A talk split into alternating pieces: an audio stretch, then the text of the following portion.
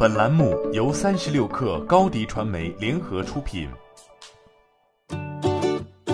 本文来自三十六氪作者欧阳伟康。三月二十三号，中金公司在三月手机行业观察报告中再次下调全球智能手机出货预测，以反映海外扩散影响。中金公司表示，预期二零二零年全年全球智能手机出货量同比下降百分之七，其中二季度国内、海外疫情影响叠加。全球出货同比降幅达到二零二零年四个季度中最大的百分之二十六，三季度中国疫情影响消退，全球下滑百分之五点九，四季度增速转正。根据中金测算，来自海外的需求分别占二零一九年中国手机品牌和零部件厂商总需求的百分之四十七或百分之六十二。海外需求的大幅下滑会直接影响产业链二零二零年第二季度及以后业绩。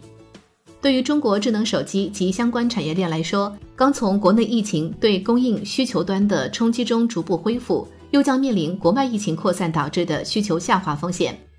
中金公司在报告中援引的 IDC 数据显示，二零一九年第四季度中国手机线上销量占比在全球主要国家及地区中排名第一，其余地区，尤其是美国、西欧、日本等主要手机市场，均以线下或运营商渠道为主。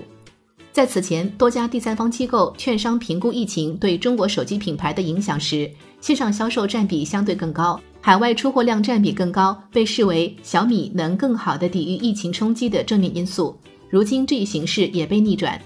受疫情影响，海外线下市场陷入停滞，海外出货量占比更高的品牌将面临更大的不确定性，包括三星、苹果、小米等。除中金外，中信证券在三月十六号发布的报告中同样表示。海外疫情明显升级，下调全球销量预期。中信证券认为，海外需求端受疫情扩散影响，可能重复国内二月的需求趋弱场面，且持续时间或将更长，影响幅度需持续观察疫情持续时间长短。初步预测，二零二零 Q 一全球出货量同比下滑百分之十到百分之十五，二季度海外疫情影响加剧，三季度有望恢复。全年来看，手机销量同比下滑百分之五到百分之十。